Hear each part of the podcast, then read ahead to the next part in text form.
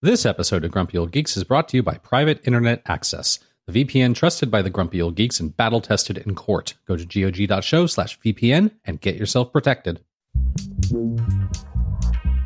Grumpy Old Geeks, a weekly talk show hosted by Brian Schulmeister and Jason DeFilippo, discussing the finer points of what went wrong on the internet and who's to blame.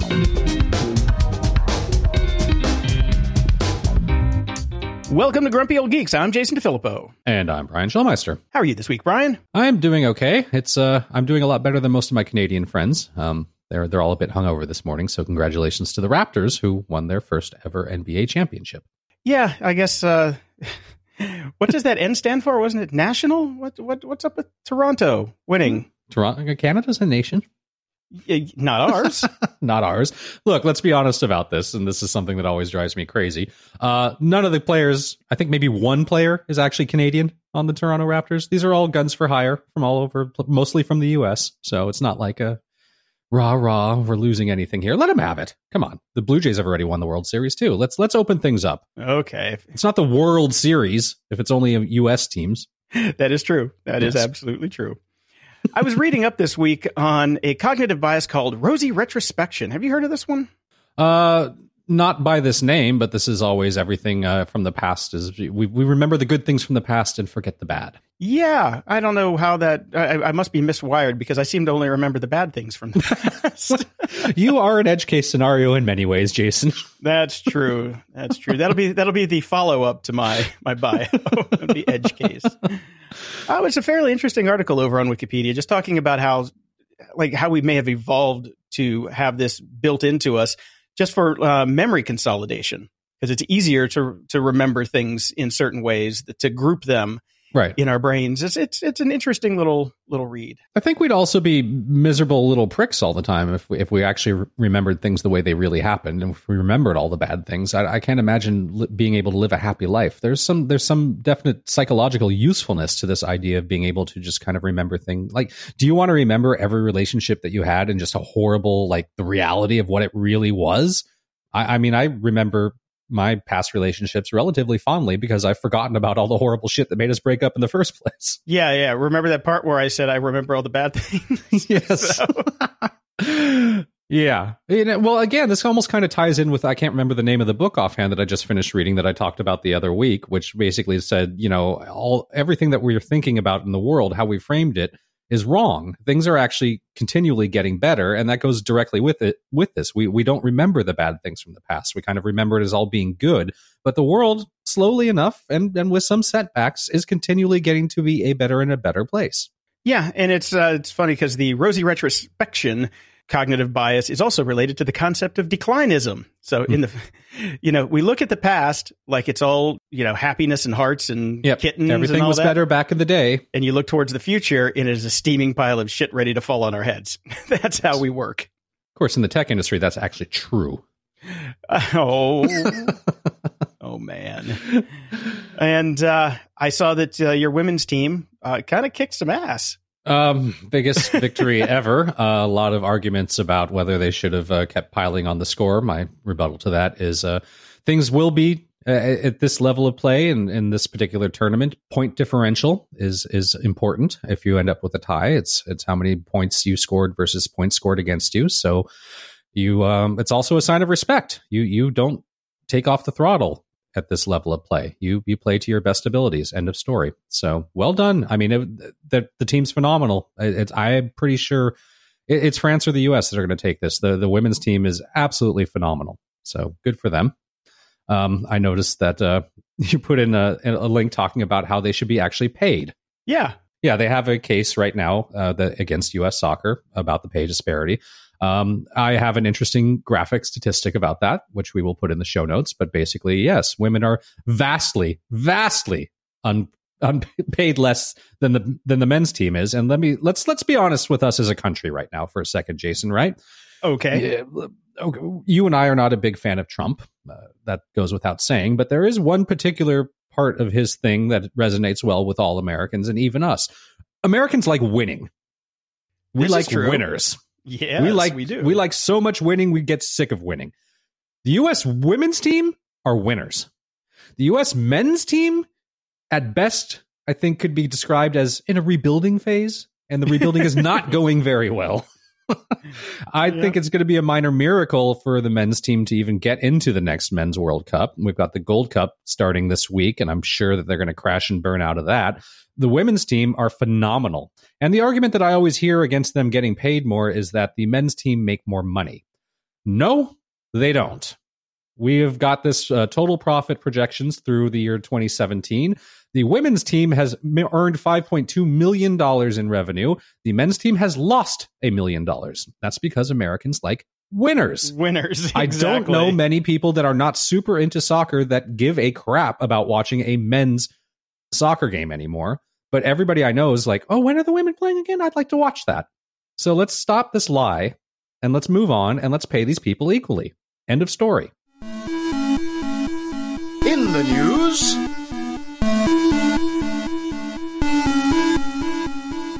I have a great sense of, well, no, we already did that show. I, I don't feel vindicated, Jason, so much as validated this week. Okay. Uh, I feel validated for the opinions that you and I have been and spewing out for six years now, because it seems the world is finally coming around to everything that we've been saying, at least from what I saw in the news this week. Uh, the first example of this is a wonderful long article over at The Atlantic called The Platform Excuse is Dying. What have we been railing against for six years, Jason?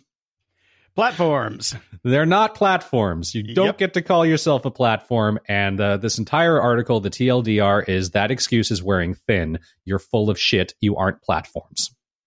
Correct. Correct. I read this article and it was very well done. Very it's well extremely done. well done. Well, much better said than anything that we've said, but basically exactly what we've been saying. So I, I just yeah, there's a lot of bullet points, but why bother reading it? You've heard it on the show a thousand times. Go read the article. It says everything that we've been saying. Yeah. I mean, I think the long and short of it is a platform is something that can be programmed against from outside developers. That's yeah. the long and the short of it. And when you just when you start moderating the content, even even the platform excuse is, you know, completely dismissible. Yeah. You're not a platform anymore. You're a media outlet. You're a media because, outlet. And, yeah. and as we've seen these companies struggle to try to do content moderation, which they only do kicking and screaming because there's been massive outcries again, what we've been talking about, especially with YouTube in the news recently, and certainly it's happened with Facebook as well, and God knows it happens on Twitter, is the uneven hand with which they go about this. They pick and choose when they want to apply their rules and when they don't. And that is editorialism, and that means you're not a platform. Right. More on that later in the show. We okay. have a couple articles about that. now, I have you have you ever played around with Facebook Watch?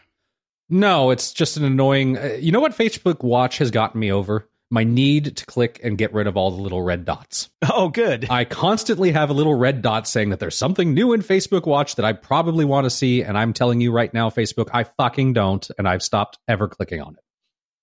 Oh, that's good.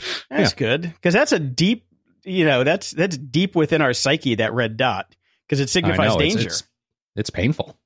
Yeah, I mean, yeah, when you have them lined up like that, it's really hard. I find myself in the crapper every morning, double tapping on the Instagram stories to make them all go away. yeah, well, I'm starting to train myself. If I could get a badge for that, that would be, you know, maybe it would be a little bit more satisfying. I'm like, I really don't care about what you're cooking at three in the morning. Leave me yeah. alone. Anyway, uh, CNN has decided to pull out of Facebook Watch, and they right. had one of the most popular shows. They had the fourth most popular show called uh, Full Circle with Anderson Cooper. Ah, does does he not have like five other shows too? Yeah, Anderson so, Cooper is just always on TV. I think he's a construct. I don't think he's actually a real man. You think I he's mean, a deep fake? I think he might be a deep fake. I have seen the original Anderson Cooper one time outside the CNN building when I used to work there. Mm-hmm. Handsome man. My God. He's a good looking man. Yeah, very striking. I was like, that's Anderson Cooper. like, it was like, wow. No wonder. No wonder you're on TV. But uh, and I like Anderson Cooper. I think he's a, a, a pretty smart guy. So it, it was interesting when I saw that they were pulling his show. Mm-hmm. Now, what I really like about this is Andrew Morse, the executive vice president and general manager of CNN Digital Worldwide, said the decision to take Facebook or to take Full Circle off of Facebook was in keeping with CNN's long-standing stance toward the platforms. We were able to use Facebook as an R&D opportunity rather than the platform uses us as a guinea pig yeah, they paid us significant amounts of money.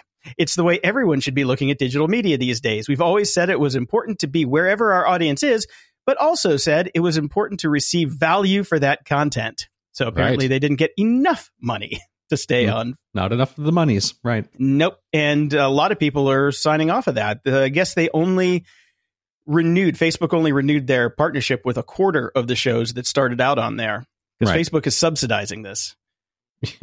Subsidy. That is the new business model. Yep. Yep. We'll get to that in a second too. Uh, let's start with some more Facebook stuff, though. Facebook Okay. is uh, is worried that emails could show Zuckerberg knew of questionable privacy practice, practices. Now, this begs the question: since Zuckerberg was able to completely erase his past history of instant messaging, why didn't they use their own platform to discover all this stuff? So it might have been deleted in time. But I guess it's good for us that they haven't. Now, we don't know exactly what is in any of these emails yet. Uh, there's a little bit of talking about it, but this is obviously these emails have been unearthed in the process of responding to the continued federal privacy investigation that they're under right now. And apparently, according to some of the people that have seen these things, it is not good, not looking good for Facebook. Uh, there's uh, one in particular that caught regulators' attention that's being discussed right now, in which uh, the Zuck asked employees about an app that claimed to have built a database stocked with information about tens of millions of Facebook users. That in and of itself is not terribly surprising, but the developer had the ability to display the user information to others on its own site, regardless of those users' privacy settings on Facebook. So Zuck wanted to know if such extensive data collection was possible. You'd think he'd know. And if Facebook should do anything to stop developers from displaying that data, which the answer is yes but they didn't say that. So, uh, yeah, so that's where it's at. There's there's a trove of emails that may be pointing to the fact that Zuck and the other high ups knew of everything that was going on and didn't really do anything to stop it. but his emails. But his emails, Yeah. I did, when Yeah. did Messenger come around? Uh, I don't recall. Pretty because these are from 2012. So Right. maybe Messenger hadn't been around yet. And these were on some backup. Because as we know at Facebook, nothing's ever deleted, apparently. unless it's Zuckerberg's instant messages. I'm sure I'm sure there's a there's a tape drive somewhere with those. There's a drive somewhere too. with those and the Hulk Hogan tape. Yeah, really. That's going to be the next Indiana Jones movie. He's going to go try to find them. yeah. somewhere in the warehouse. Yes. So, in the continuing uh, vindication slash, uh, I feel completely correct in everything that I've said all along. Uh, I wouldn't even call this a long form article. This is a book uh, Yeah, over at the. American Affairs. Uh, and it's written by this guy, Hubert Horan, who is a very, very, very, very, very well knowledge in the transportation industry. This is what he he's studied and done his entire life. Uh, and this book basically goes through and rips Uber a gigantic hole in its ass and says that Uber is a complete load of crap. There's nothing about it that's good. It's a weaving a path of destruction throughout our economy and our society, and they should go burn in hell. Basically, is what the article says. So when we hang up our hat, we just basically hand this guy the mic and he Yeah. takes over the show. Yeah, pretty much, exactly.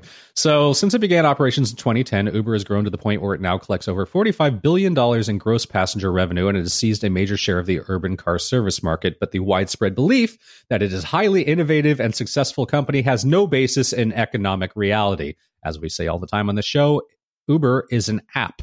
That is it. An examination of Uber's econo- economics suggests that it has no hope of ever earning sustainable urban car service profits in competitive markets. Its costs are simply too high than the market is willing to pay, as its nine years of massive losses indicate. They not only lack powerful competitive advantages, but they are actually less efficient than the competitors has been driving out of business. Uber's investors never expected that their returns would come from superior efficiency in competitive markets. They basically pursued a growth at all costs strategy financed by a staggering 20 billion in investor funding. The investor funding is underwriting your cheap share your cheap rates and your cheap shares. That's the only way they're staying in business. That's the only way they're staying powerful. That's the only way they're still driving other people out of business. It is a house of fucking cards. It's a joke. Yeah, we've been saying Yeah. that all along. It's it's unsustainable and it's going to it's going to fall over at some point. That's why they went public because they needed more money. And Yep. if self-driving cars don't come along before all this money keeps running out, Yep. then it, they're just going to fold and a lot of people are going to lose a lot of money. And Yes, everybody's going to go back to well, maybe riding their bird scooters to work. Who knows? Because maybe that'll be the only division left of Uber that's still profitable. Yeah. Oh man. And, well, until all the lawsuits come in from everybody basically getting injured. Good times. Yeah. Speaking of other companies that don't make any money, Fiverr. Fiverr went public, and I I didn't even know this one was coming. I, I, I, well, yep, okay. I don't know how this I don't know how this missed my newsfeed. I didn't know Fiverr was going public. I, I did not either. So just to refresh everybody's memory, Fiverr is where you can go to get things that we used to get paid to do uh, for five bucks. yeah, things that we used to get So paid a lot more can than five bucks for. Yeah. yeah, yep. Uh, so their uh, first day of trading, they climbed ninety percent. Amazing. That is uh that is pretty crazy. What's even crazier is they lost $36.1 million on revenue of $75.5 million in 2018. Wow. Oh well, It's a wow. bulletin board. It's a bulletin board. it's yes, it is Uh-huh. kind of a bulletin board, and uh, yeah. Well, here you go, losing money, but uh, there you go. People want to invest in losing money. That's great. Yep. CEO Micha Kaufman said, We are on the path to profitability. That's the balance we're trying to keep, focusing on growth while building a business that would be profitable in the long term. Why don't you try and be profitable before you like take money from the public? Yeah. I don't know. I'd like Yeah. I The would way- think that you know, would the way probably it kinda used to be. table Yeah. stakes. Yeah. Yeah. Not anymore. Not No. anymore. So Yep, maybe I can hire somebody on Fiverr to go ride my Uber around for me. now, I ran across a really interesting article that is kind of a little out of what we would normally find ourselves because this is over at the Stylist in the UK. Uh, it's I found it because of Lily Allen. I'm a huge fan of Lily Allen. Not so much her music. Her music I could give or take, but I like her as a person. She's very outspoken. She's very witty, and she certainly. I mean, she came. She basically ended up with a music career because she knew how to use MySpace really well, and she's very, very active on Twitter and very, very vocal about everything, which is great. And they kind of hold her up as an example of why now is the time you should be expressing your opinions online um, because fear of online reprisal is sucking the originality out of celebrities and forcing all of us to self censor. That needs to end. And they give a few pointers about what you should do online to not be a troll, which is helpful, I suppose. And so, uh, the article states we should be pressuring public figures to promote ideas when they have the platform. Their voices can make a difference when Taylor Swift, after a decade of refusing to make any sort of political statement, endorsed Tennessee Democrats Phil Bredesen and Jim Cooper and asked people to register to vote on her Instagram voter registration surged in the state. She knew it would alienate some of her Republican fans, but she did it anyways. And uh, the article is basically saying, "Hey, you've got you've got this platform that you're standing on. You've got the people looking at it. Express yourself. Don't be a pussy." All right. I like that. Me too. I mean, it's kind of what we do here. yes, it is. Except, You you know, know? our platform's considerably smaller. Considerably smaller, but we do express ourselves. yes, we do. Uh, back to the big platform topic, though. Content moderation is impossible. You can't expect moderators to understand satire or irony. Or This is often a- English. Or yeah, yeah. This is just a quick little piece over at Tech Dirt, and it goes uh, goes into the story of the tweet of God. Oh, I Ever- love the tweet of God. I follow Oh. the tweet of God. Yeah, he's hilarious. He's hilarious, and uh, his account was banned. I know. I saw that too. Yeah, yeah. I mean, it's been it's been restored. He, you know, basically waved his hand and the heavens opened and Jack Dorsey saw the light. No, no, none of that ever happened. He just bitched a lot and he got it back. The uh, the author of this piece apparently has a very sad uh, opinion of the tweet of God because he that's most of the article is him saying I don't really approve of this guy. I don't think he's funny, but But other people do. yes, Yes, exactly. like me. hmm So the the whole point here is it was a very satirical tweet that got him taken down because if you didn't really understand how it uh, how it was supposed to be read, that uh, you could just see it as, as hate speech, but it's not. It's So- not. It's hilarious. I'm going to read it. If gay people are a mistake, they're a mistake I've made hundreds of millions of times, which proves I'm incompetent and shouldn't be relied upon for anything. Yep, there you go. That is very funny. it is funny. Most of his tweets are very funny, yes. and I do say he because there is a picture of a dude with Yes, the, with the white dude. beard. Yes. Yep.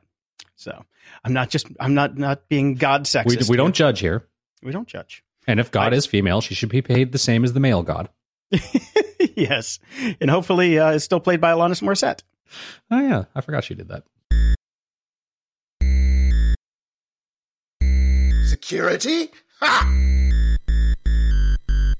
We're back this week with Dave Bittner from the Cyberwire podcast. The Cyberwire is a free, community-driven cybersecurity news service based in Maryland. Dave is also co-host of the Hacking Humans podcast along with Joe Carrigan where they take on social engineering. Hi, Dave. Wow, that is the worst connection I think we've ever had. Yeah, Skype's really shit in the bed today. Yeah, yeah. That's what we'll is talk that? about that. We'll talk All about right. that in a little bit here.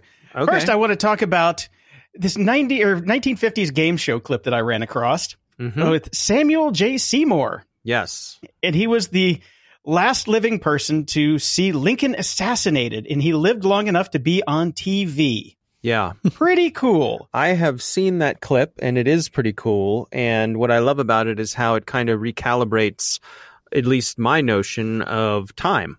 Yeah. of Yes. How, of how long ago this was. Um, I had another incident in my life where this happened. This is probably about 15 years ago, back when I was in the broadcasting biz, and I was interviewing a woman who was in her 90s, uh, African American woman, and she said that I was asking about her life, and she said that her father was a slave. And I stopped and I said, I'm sorry, your father? Don't, don't you mean your grandfather? She said, No, my father was a slave when he was a child.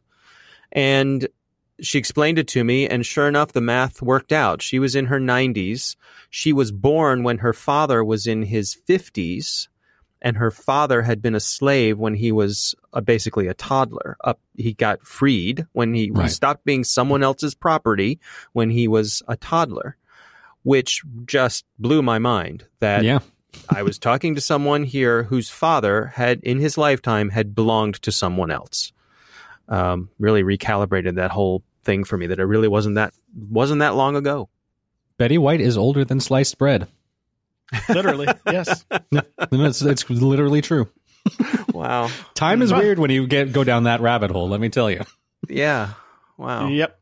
Well, I bring that up because Mr. Samuel J. Seymour is buried in the Luton Park Cemetery in lovely Baltimore, Maryland. So That there would- today is your Maryland factoid. That would be Loudon Park Cemetery for the I see. locals. Oh, there you go. you say Loudon, I say Luton. Fine. Now, I, I, our first article I've brought up mainly for its title. Um, Dave, this has kind of been my validation episode. Uh, We've talked about a lot of the things earlier in the show that uh, basically Jason and I have been screaming about since day one. And apparently, uh the media is coming around to our point of view. Things like Uber is horrible. Uh, these uh, social networks are not platforms. Blah blah blah blah blah. So this is another one. The title of this article is "This is exactly what privacy experts said would happen." Mm-hmm. Mm-hmm. Yes. So, U.S. Customs and Border Protection announced this week that hackers had stolen an undisclosed number of license plate images and travelers' ID photos from a subcontractor. Privacy and security activists have long argued that as law enforcement vacuums up more data without legal limits, the damage of a possible breach scales up. The lack of restrictions on data collection is why, for many experts, this hack feels like an inevitability. Yes. We knew this Yeah. was going to happen. Yes, it does. Yes, it does. This is a bit of a this is a bit of a scary one. This is a lot of detailed information uh, from people um, with all their different ID photos and their and the different documents that are, were being used and scanned and stored. So Mhm. not not good. No, and this particular story points out that this was, according to Customs and Border Patrol, this was a subcontractor, someone who it sounds like basically had copied a bunch of information to their computer so they could do, ho- Yeah. do work at home or over the weekend or something like that. But these Mhm. days, it doesn't take long to copy a whole lot of information over, and there's your weakness. Yeah, yeah. It's uh, my my uncle uh, runs a machine shop, and he is uh, the government is one of his big uh, contracts, and Hmm. there is a, an insane amount of paperwork and vetting and and different things that they have to do, which they should as a subcontractor to the government. You have to meet all the kind of security restrictions and, and things of that nature. Uh, but as per usual, I just don't think the digital is keeping up with the physical. Yeah, absolutely. Told you. yes, that, that'll- that should be the. That really ya. should just title be of the, the episode. I, that should just be the name of Yeah. the show. Screw Yeah. Grumpy Geeks. We're just going to change it to "Told You So." Told you. hmm Ah, well, speaking of "Told You So," there's a new suit out, a lawsuit that alleges that uh, Amazon is recording children without their consent or the consent of their parents. I think I would have to argue here that if you buy one of these, you're you're consenting. hmm Y- Yeah, you're let's get putting into it in your home. here. you you know what it does. You're putting it into your home. You are consenting. What if you take your child to someone else's home who has an Alexa and then their kid, your kid is recorded on their Alexa? Yeah, just didn't blue we, sky for a second. We we ran into this though. We talked about this with the Airbnb thing, where Mhm. remember the thing where the the people were recording their guests in their Airbnbs and they couldn't go out. The police couldn't go after them because technically it's not a It- rental. you're allowed to do that. it's- You're just Yeah. a guest in someone else's house.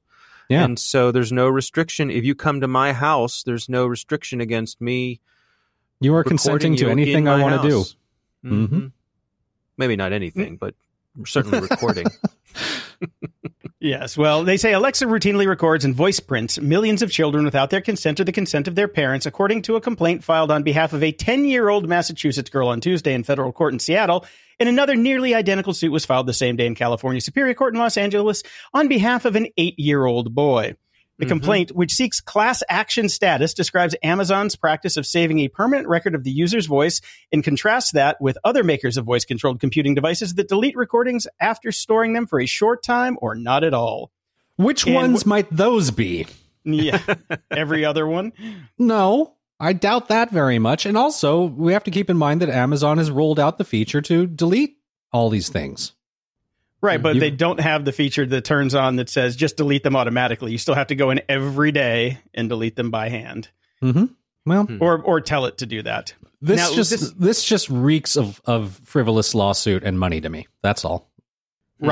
The suit alleges that Amazon's failure to obtain consent violates the laws of Florida, Illinois, Michigan, Maryland, Massachusetts, New Hampshire, Pennsylvania, and Washington, which require consent of all parties to a recording, regardless of age. hmm Now, this is, comes into the two party consent states, and we've Yep. we've talked about this before on the show. And I reached out to you guys before about doing a segment on this to see if Alexa actually could bypass that bypass that requirement in case you wanted to maybe entrap someone like your spouse who may have been cheating on you Right. and, and to obtain a recording that you could then play in court because the Alexa is there in the house. So you could say the trigger word and say a bunch of gobbledygook and then say, why were you cheating on me? And just try and get her to say yes. So then you can play it for the judge. And would that violate two party consent?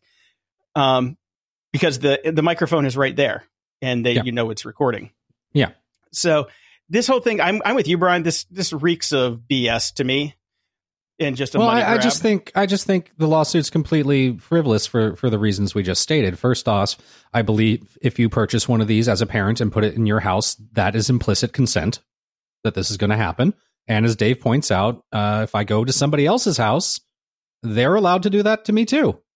I I am consenting to it by entering their house. If I see the, if I see the lady in the tube there, I'm consenting. I can Right. ask them to please turn it off. yeah, there's a mute button on top. Yeah.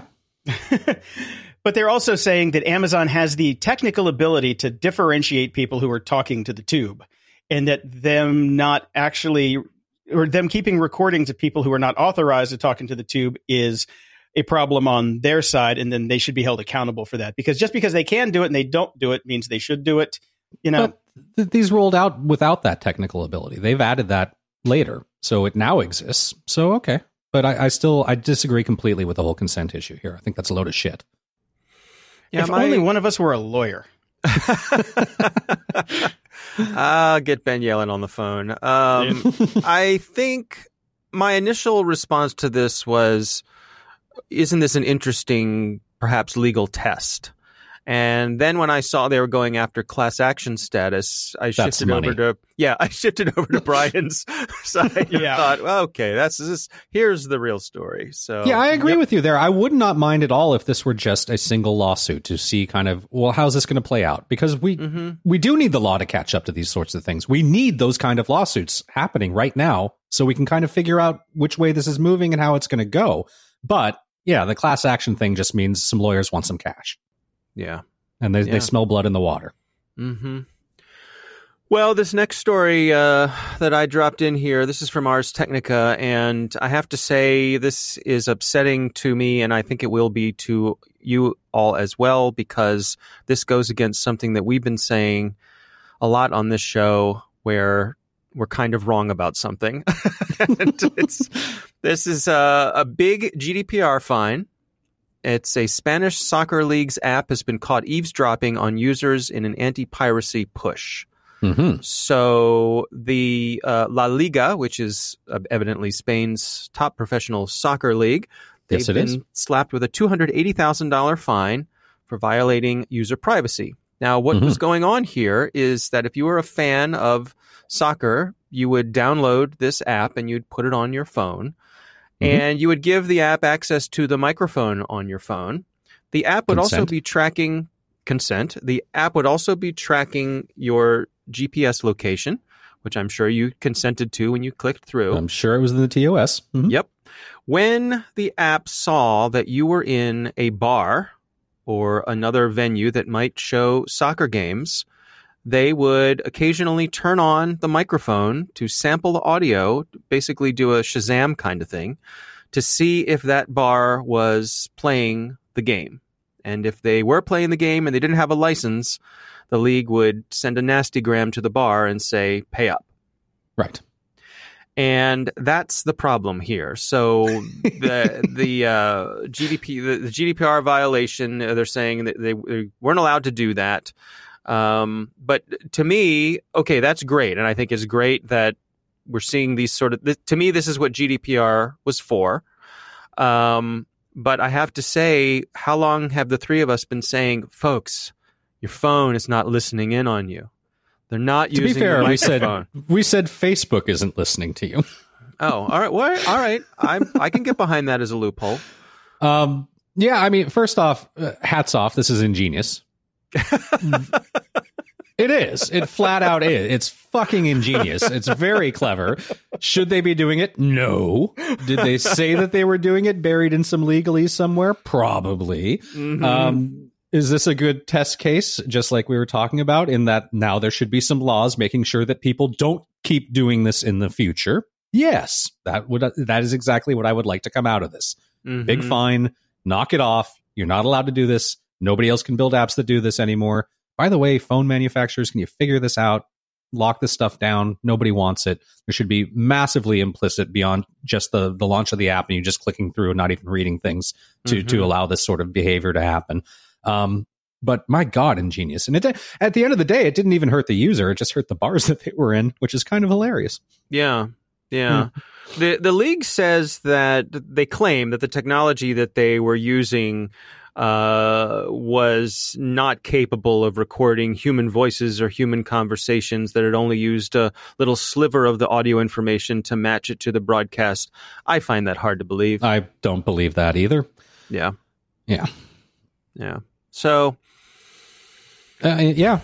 Yeah. I mean, this stuff, we, we knew this stuff is possible. We just said that, you know, Facebook wasn't doing it and bigger companies weren't doing it. And we also said at the time that, that, you know, if, if they were, if people were actually doing that with their apps, somebody would have found out. And this is a perfect case of that. They just rolled this out a little while ago. They're doing it and people found out. right. There's just right. no way Facebook would be doing this at that grand of a scale, and nobody would have figured it out yet. Nobody would have Mhm. caught it. It's just Mhm. not possible, right? So I think this actually, I think this actually goes in our favor, not against us. Dave. Well, you, gosh, you, you won me over there, Brian. I, Yeah, looking at the scale, Facebook has you know how many billions of users, and Yeah. this was this was no small sample size here. This was on 10 million phones, Yeah. Mm-hmm. so there's still a decent amount of data, but it only was triggered when you were in a bar watching the game. So it you know came on and off. You had to be in a bar at a time when a game was on. yeah, the GPS had to match up with blah blah blah, and yeah, and then they would Mhm. switch it on theoretically Mhm. for a few seconds. I mean, yeah, nefarious, but again, also ingenious. okay. All right.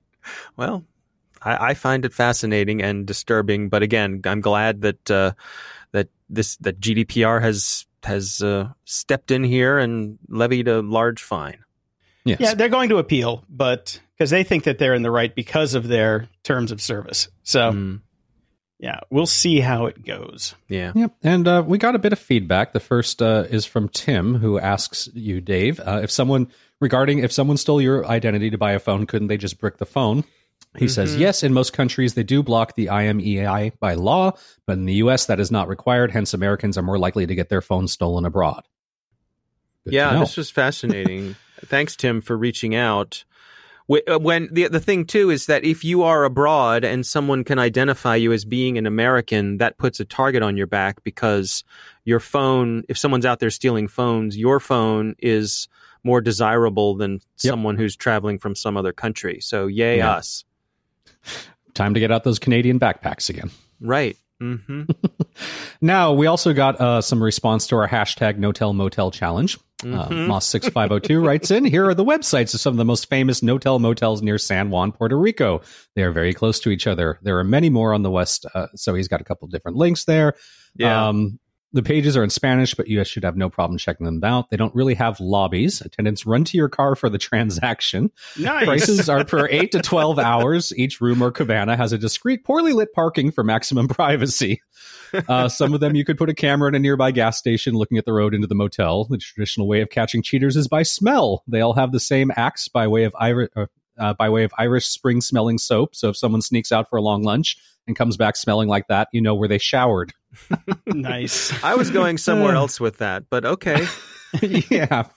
Uh, let's see. We also had uh, Steve wrote in. So here is his target. I guess he's actually going to go out and try to figure out if he can get into the camera.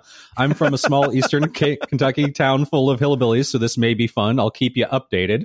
And Mm. his is called the Winchester Inn. It looks suitably no-tell motelly.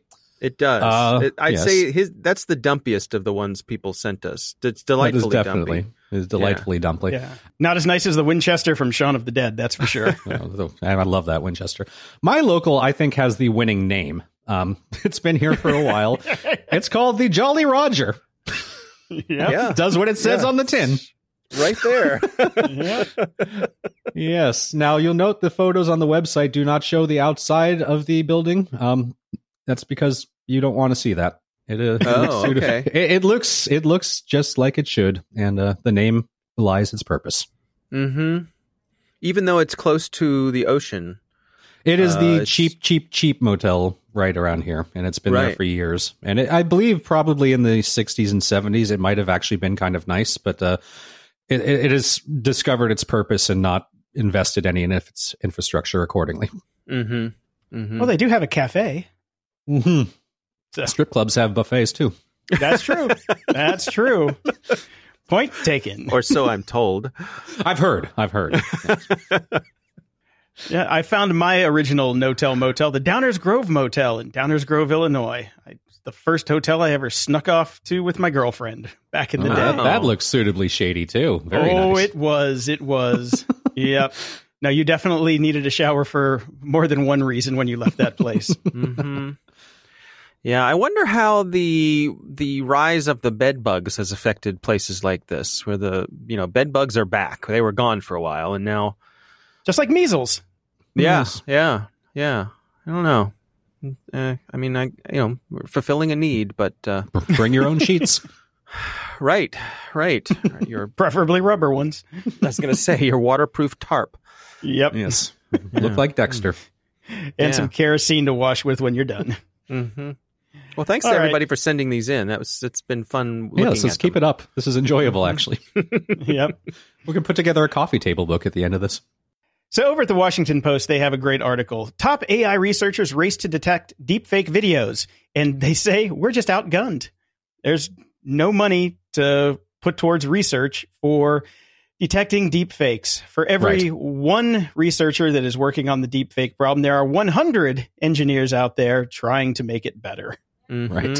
Well, there's a term coined in this article that I love called reality apathy, which Mhm. I think is something that we can all get behind.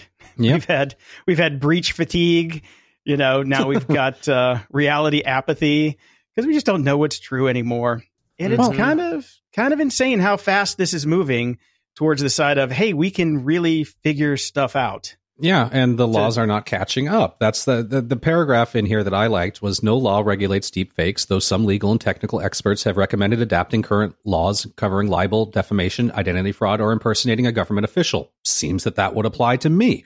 But concerns of overregulation abound. The dividing line between a parody protected by the First Amendment and deepfake political propaganda may not always be clear cut. Bullshit. I knew when it was Weird Al singing the fucking song, not Michael Jackson there was no doubt when a parody was being done.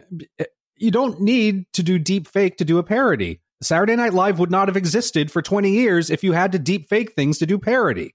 You can do Mhm. parody without using deep fake and without crossing these identity frauds or impersonating government officials. I don't understand why the laws don't apply. Anyways, Well, just- I, I would imagine they're coming at it from the other direction and saying that what I've done here is a parody. Right. This deep fake that I've made is a parody. It's not. It's not fraud. It's a parody. I'm. It's hilarious. Don't you see how funny this is? I guess you just don't have a sense of humor. yeah, that must be it. Yeah. Well, Adobe's ramping up their side of things. They've got an AI tool now. Of course, it's called AI. Mhm. And even in the oh, even in the URL, Adobe machine learning AI tool. Okay, which one? Which Cover one? all your bases. Yeah, automatically spots photoshopped faces. Unfortunately, this is still in the lab stage and they're not planning on releasing it as a tool, but I guarantee you they'll have to at some point. Oh yeah. And it's Hmm. it's pretty cool how it actually figures out what's been shopped and what hasn't been shopped. I'm sure it's using like, you know, histograms and those kinds of things and edge detection to see if it's too blurry Yeah. or not, but Mhm. their tool got 99% of the fakes that they ran by it. So the technology, at least for photoshopped uh, images, is ramping up. But Mhm. Got video is, 99 you know- fakes, but a bitch ain't one. there you go. But people are on it. People are on it, just not as many as we'd probably like Yeah. Or need. hmm or need. Now, this last one I got her comes from BuzzFeed News. Of course, BuzzFeed News, the people who actually turned a, a shit show into an actual news organization, surprisingly. Except for this one was I used AI to clone my voice and trick my mom into thinking it was me. Hmm. and this guy uses a website called Lyrebird. I'm Mhm. guessing it's Lyrebird, unless Dave would like to correct me. No, I think it's Lyrebird. I think that's right. All right. And he used their their tools, which you heard at the beginning of this episode, or the, the beginning of this segment, to basically build out a voice that could fool his mom. He spent an hour training the the voice AI, and he used a, a pretty crafty trick. He just said he had re- was having really bad cell phone reception, Mm. There you go. And Little played social through all the engineering. Yeah, Little sprinkle of social engineering in there. Yep. Yeah, you uh, you lower the expectations for the call, and then you can walk through it. There's video of how he did the whole thing. Or also called, he just had T-Mobile. That's uh, that's true too. Yeah, mom, it's Skype. Sorry, uh, but it's a really fun. It's a really fun walkthrough. I, I, I it's enjoyable. I'm going to keep trying to train my voice a little more in Lyrebird to see if we can get it to anything usable. But Yeah. uh, I did mine a few months ago. Um, someone pointed this out to me, and and I tr- I probably did fifteen or twenty minutes of training on it, um, and actually used it over on the CyberWire. Um, it, it, it you know it kind I mean it sort of sounds like me if you know Mhm. what I sound like. It kind of sounds like me. The thing I think about is there's a huge library of recordings of my voice available online, and there are transcripts available for most of them, and the transcript list is growing. So if somebody wanted to take my voice and match it up, I mean, they have everything they need to make a virtual version of me with a high degree of accuracy. If only there were current laws covering libel, defamation, identity fraud, or impersonating a government official that could be applied in these cases. Yeah, yeah. And if only. Part of me would just like to hear it because I think we could, I could call my mom and see what she thought. But uh, Right. Yeah, yeah, it's I, Well, I I'm don't sure it's going that- that way. I'm sure there's going to be an open source tool based on with about the same capabilities of Lyrebird at some point where you'll just be able to feed in something like that. You'd be able to upload podcasts to it and get the voices out of it. Mm-hmm. yeah, Mhm. I'm looking forward to that day so I can just stay home. mm-hmm. yep, Um, when do you leave? that's that's true. Well, I can stay in the house. I don't you can even have to leave come out to the studio. I can just stay in my one room. That's it. I'm just trying to shrink everything down to one room with a toilet. There you That's go. I'll just live we call those prison cells, Jason. Solitary. Yeah, There's no puppies in solitary, unfortunately. Mm. So I got some good news here. A hospital has been ordered to pay $300,000 in damages in a medical records case. Did you guys get Mhm. a chance to skim through this one? I did. Yes. Yes. I really like this one. It's about a woman who had her basically her medical records stolen by a doctor who was not her doctor, that was then passed off to an attorney in a custody battle. Mhm. Yeah. and she got two hundred ninety five thousand dollars were punitive damages, and because they just like you can't do this stuff. But it turns out the hospital knew about this, and their own privacy officer found twenty two separate violations of HIPAA against this one doctor, Doctor Defenderer. Defender, Defend, defenders. Mhm. yes, Defenderer. and uh, basically got uh, got busted. They get the other five thousand dollars was for uh, pain and suffering and humiliation. Mhm. Right. But it's good. Somebody's actually on the case for some of these these HIPAA breaches. Now, is is this a, a situation where somebody came to this doctor and said, "Hey, let me, you know, do me a do me a solid, and can you you have access to this database? Can you look it up for me and just send me the records under the table?" That's what it sounds like to me. Yeah, Mm-hmm. yeah. hmm And I wonder how does this differ because they had HIPAA to back them up? Does that was that one of the mechanisms that made this possible, made this payout pos- payout and punishment possible? Um, you know, speaking uh, towards the need of something like a U.S. version of GDPR for Right. things that are not medically related. Yeah, the woman went to the Department of Health and Human Services, and they're the uh, the people who enforce HIPAA. And Mhm. then they filed she filed a formal complaint with them, and then they said they put the uh, the hospital on notice, but the hospital didn't do anything about it, which is a violation of their own privacy policies. Ugh, yeah, so they eventually took it to court, and she won. So that's that's, that's some good news. yeah. Three hundred grand's not bad. Good for Yeah. her. Yeah, hopefully that'll motivate other hospitals and medical organizations to keep a closer eye on these things. Right. And in the final little bit of news, uh, Radiohead's unreleased OK Computer audio was stolen, and uh, the band has decided to take the high road on this and released it all for well, not for free. They want a donation, which will then go to charity, which is pretty cool. So instead of having to download it illegally, you can pay a couple bucks and do something good for the world. Um, now, my problem with all of this is the, all the articles were saying hacked. These were physical mini mini discs that must have been stolen. That's not hacking, is it? Hmm. You're right. It's unclear. It's unclear if It's the, unclear if maybe Tom had digitized them and then they were taken from something somewhere. But if the story is about mini discs, Mhm. one would That's think that theft. those were stolen, and that's theft, not hacking. So there's that. Uh, the, the, hard other part thing would be finding some way to play the things back. I, Yeah, I got a mini disc player somewhere, somewhere in, a, in my box of crap. It's right next to your Zune. Y- yes, as a matter of fact, it probably and my zip drive. Uh huh. Yeah. Remember okay. the zip drives? Yeah. Oh yeah, so, zip drives, yeah. jazz drives. Yeah. I was gonna say, obviously, these things had to have been digitized because if the if the mini discs were stolen, they wouldn't be able to release it. So, unless they track down the person who did it, so they've got it digitized because they're going to release it through their Bandcamp page. So, Huh, good point. Oh, So, yeah. yeah. Good So point. who knows exactly what happened here, but good on them. I've got to Yeah. say, of all the bands in the world, they're probably Radiohead and and Phish, as far as going concerns, uh, would be the two bands that have uh, fan bases so rabid that they would sit and listen through 18 hours of noodling around and B sides and, and stuff that didn't make the record. so, Mhm. so I have Yeah. many friends like that that are that into Radiohead. So I'm glad I know exactly how they spent their entire week. So Right. they all seem very happy about it. Yeah, I heard one of the Radiohead band members say, "The stuff is not good, but if you want it, here it is." Yes, Yeah. basically. yeah. we Yeah. we never really meant for anybody to hear this, but here you go. Right. Right. Yeah. well, maybe that's why they're not going to keep the money because they know how bad it is. It's like we're not going to profit off of this because we have morals. But Yes. yeah, 18 hours for 18 tracks. They want 18 pounds, and it's only available for 18 days. Hmm. There you go. Good on them. A wise move. too. I, I think that was a really good move that they did. So I like awesome it. for them. I Yeah. like it. All right, gentlemen. Well, uh, I think we've covered a lot this week, and uh, Mm-hmm. so I look forward to uh, next week when we have more uh, no-tell motels to look at, and uh, we can find out new ways that our devices are listening to us, and uh, all all this fun stuff. So uh, until then, I will see you guys soon. Ups and doodads. Jason, you and I are pretty much against most crowdfunding campaigns just because there's so many problems with them. People not understanding the basics of bringing a product to market, not uh, completely you know, screwing up time frames, not understanding logistics, uh, things that are like just way out of reach anyways, pie in the sky dreams that are never going to come true, or you know, just developer teams taking the money and fucking off and partying I was to, yeah, scams.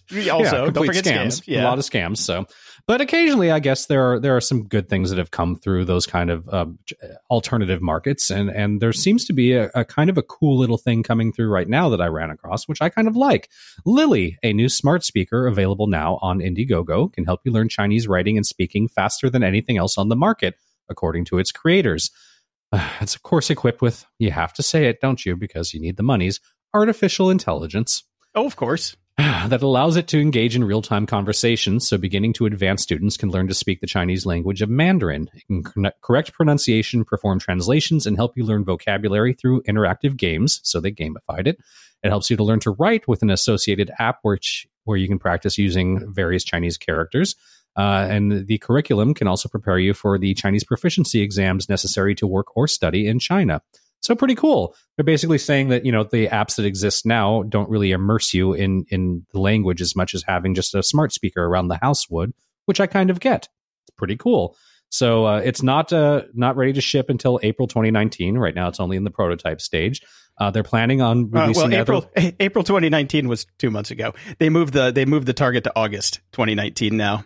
This article is old. Then my bad. Yes, it is. So they're already having the same problems that everybody else does. exactly. They already pushed it, and all the early bird uh, pricing is out. So it's a dollar dollar ninety nine. It's one hundred ninety nine dollars now instead of one Ah, it's hundred back up to- forty nine. Okay. Uh, well, they're Yep. still keeping the original idea of being able to uh, add various languages to it later through downloads. Now, my one question about this is why did, did they build another entire device? Why are they not just focusing on building an app to run on the existing ladies in the tubes that we all have? I don't think that you can write your own app. That oh, I guess you can do some Alexa crossover. I don't know. I don't know. Uh, Yeah, lock in. It just seems it just seems to me that you know maybe maybe Amazon or Google would come out with something, and uh, then you wouldn't need a separate device because that's a little annoying. yeah, but for one hundred ninety nine bucks, it's not bad. It looks cooler than uh, it does look cool an Echo. So if it ends up looking like that. Once again, the problems with these crowdfunding campaigns. yeah, well, it was in the video, so you know. Yeah. So they've got one that they faked. Yeah, it reminds me of my Giro when I when I first got my Giro. One of their big uh, talking points was it was self balancing when empty, and of course, when I got mine, it fell right on its face and like due to due to production issues, we could not make it self balancing while empty. Sorry about that. I'm like that was one of your main selling points. Yes. Oh, anyway, so I ran this by a friend of the show, Jordan Harbinger, because he's been taking Mandarin for six years, Yes. and he immediately went and bought one. Oh, cool. Okay. So he thinks it's going to be awesome because he can practice his vocab around the house yeah. and ask it questions and things like that because he often forgets to do that. He, but he does interactive YouTube learning like five days a week Right. and still thinks that this is a, a cool tool. So, uh, Yeah. if, I know, mean, it somebody who's smart. doing it. Yeah. Yeah. So are, are you going to learn Mandarin or is this for the, the, the little one? I think uh, the goal is for my because my wife actually speaks Cantonese, not Mandarin, but Mandarin Oh. is the the pre- predominant language uh, that's being used uh, in business and things of that nature. So I think the idea is we're going to pre-order one of these, and when uh, when our son is around ready, we're all going to do it together. Oh, that's cool. Yeah. Yeah. If it's not out of business by the time he's old enough. Well, I'm assuming something else will be around at that point. yeah. Interesting, interesting. Well, when he is old enough, you're definitely going to get him one. Want to get him one of these. DJI's newest drone is a $499 tank meant to teach kids how to code. That's a lot oh of my money. God. It's the RoboMaster S1. I swear to you, though, I watched the video on this thing. I want one right now. I want to. I want to program it to chase the dogs around the house and shoot them with little It bullets shoots little and- gel bead bullets. yeah, yeah. It says they're non toxic, but I don't want to test that on my dogs. Anyway, this thing is cool as can be. You have to put all the pieces together yourself. Mhm. And so you learn how the mechanics work, and the coding tools look super cool. All everything about this thing looks so cool. I wish I would have had this when I was a kid, but I'm since I am just a big stupid kid. I think I was I about to this is- say, what's the difference? Get it now. This is going to be in my Christmas uh, under the Christmas tree for sure. It looks so cool. I mean, you can have it in battle mode when you're going up against other people. You can like place things around the arena, like power ups and special abilities and things like that. So you can like you know disable somebody's robo for a little while or like power up. It's got sensors on it, so it knows when it gets hit by the beads or freaking lasers. It's got lasers on it. Gotcha. I, I mean, you got to go watch the video on this thing if you haven't seen it. And it's got those cool wheels that let it, you know, move basically in any direction, which Right. is super neat too. Everything about this just, just screams to my inner child, get one of these now. It does look cool as hell. The price tag is a little bit insane. I'm glad my son isn't quite old enough yet to just basically see this and start screaming at me that he wants it. yeah. Yeah. By the time he's old enough to want one, it should hopefully come down a little bit. Yeah. Well, speaking of other other gadgets I got this week, I finally got my eight sleep pod bed. Mm-hmm.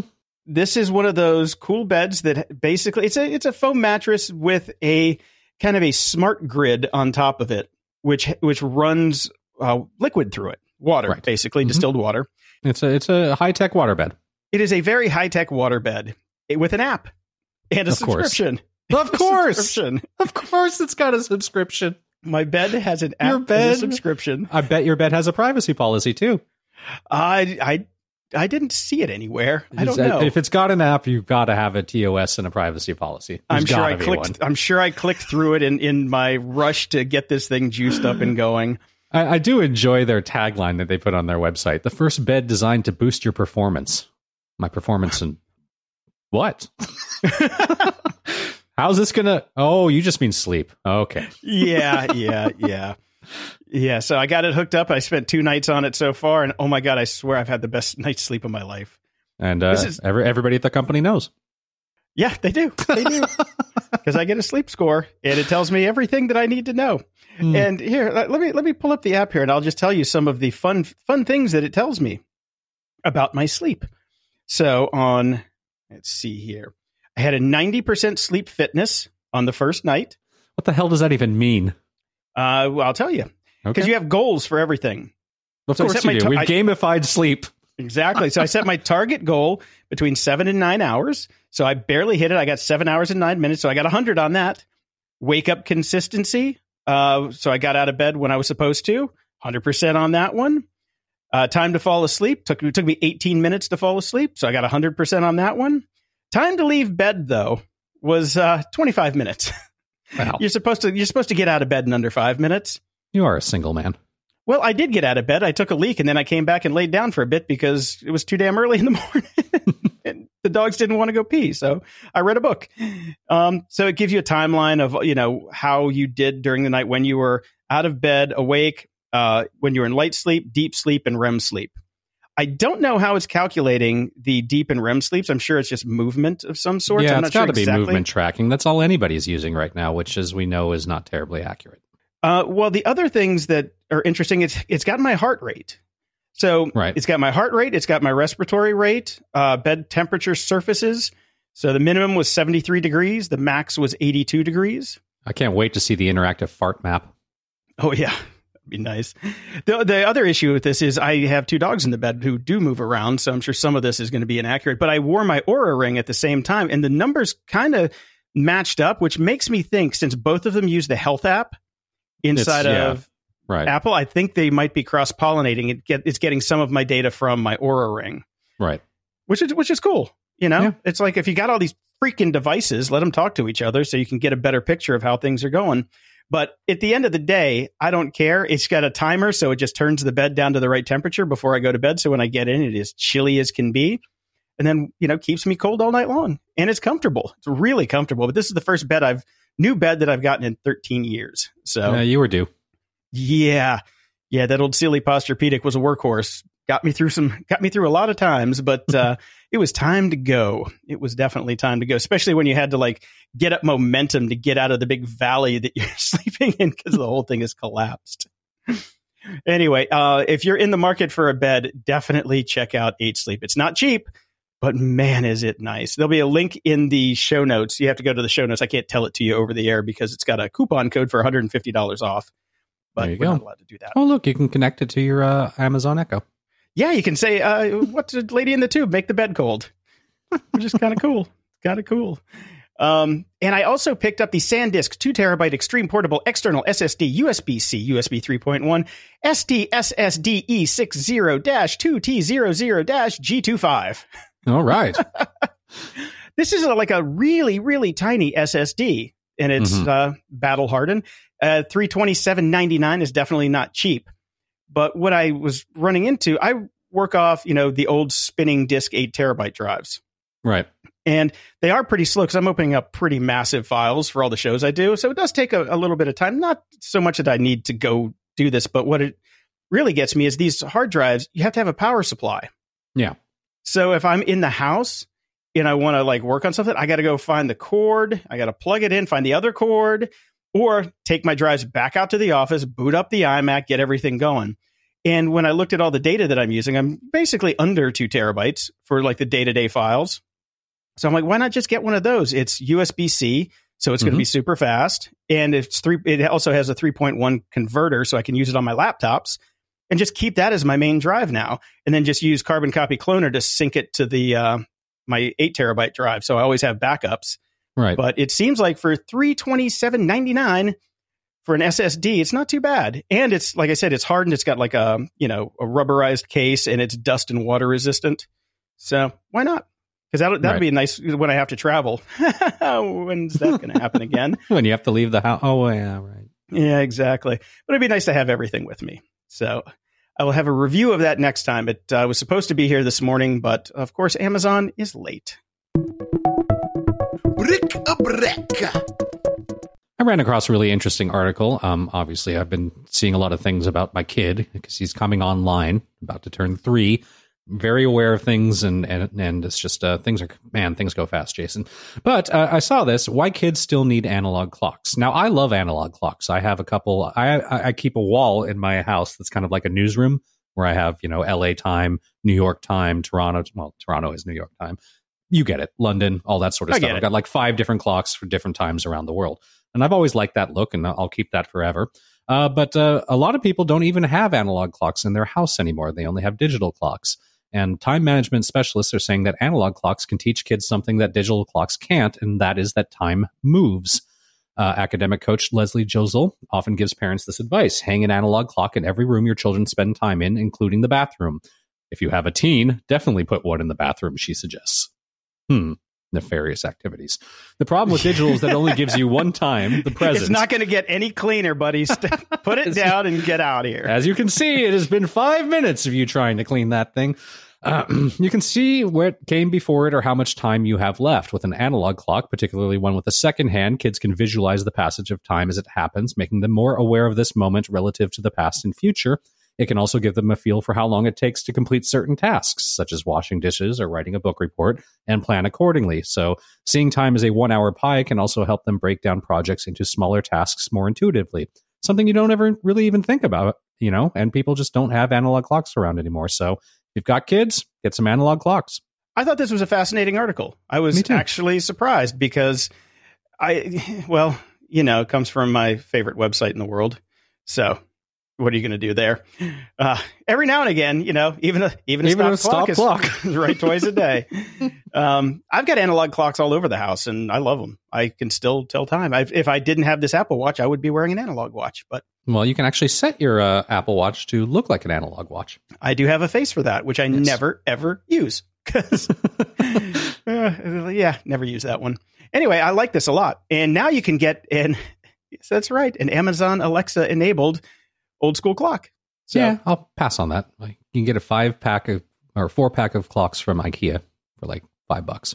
They're great. yeah, I think you're going to be able to get that uh, Echo enabled clock for five bucks soon. They keep dropping the price on it because nobody wants it. Nobody wants it. Yep.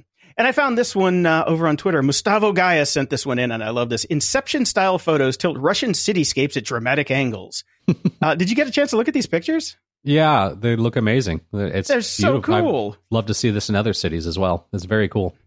Yeah, yeah. So you're going to have to go to the show notes to see this one because obviously we're an audio Yeah. podcast. Mhm. But that's kind of the point of this section. So definitely go check that out. The link will be in the show notes at gog.show slash 353. And thank you to Mustavo for sending this one along. Closing shout outs. My first closing shout out is to uh, not a friend of the show, but uh, somebody that we both love, LeVar Burton. If he listens, if you're listening, let us know. That'd be awesome. Uh, host of Reading Rainbow, obviously data on Star Trek, many other things as well. He was honored in his hometown of Sacramento, California. They have given him a bench at a public park. How very cool for him. Yep, we did an interview with LeVar Burton on the Jordan Harbinger show, which actually comes out on Tuesday. So Hmm. you might want to check that out. He, he told us about this, that it was coming, and he was very, very proud of it. Yeah, as he So- should be. Absolutely, absolutely. And definitely check out his podcast because it is so cool. He's such a good reader, and the stories he picks are fantastic. And Jessica Jones is out today. So I know what I'm going to be doing all weekend. That's fantastic because I just finished Good Omens, so I'm ready for a new show. I got two to go. I think I'm going to knock those out first because now it's like, okay, now I now I want to get through it. They're really Yeah. good, and I just I, I just want to finish it now. Well, like, Media okay. Candy's on Tuesday, so finish it up. I will. I will. And finally, Monty Python star Sir Michael Palin is now a Sir. Obviously, he was knighted by Prince William, so he is truly now a knight that can say Ni. Congratulations. Yes, it is. It was, it was a very cool video. I highly recommend checking that one out too. So good on you, Michael Palin. Until next time, I'm Brian Schulmeister. And I'm Jason DeFilippo. Thanks for listening to Grumpy Old Geeks. To support the show and keep us on the air, go to patreon.com slash GOG. Toss us a buck a month and we'll love you forever. If you'd like to give a one-time or recurring donation, go to GOG.show and click the PayPal button in the sidebar. Show notes for this episode are at GOG.show slash 353. From there you can find links to old episodes, leave feedback, ask questions, and get links to stuff we like. Stay grumpy.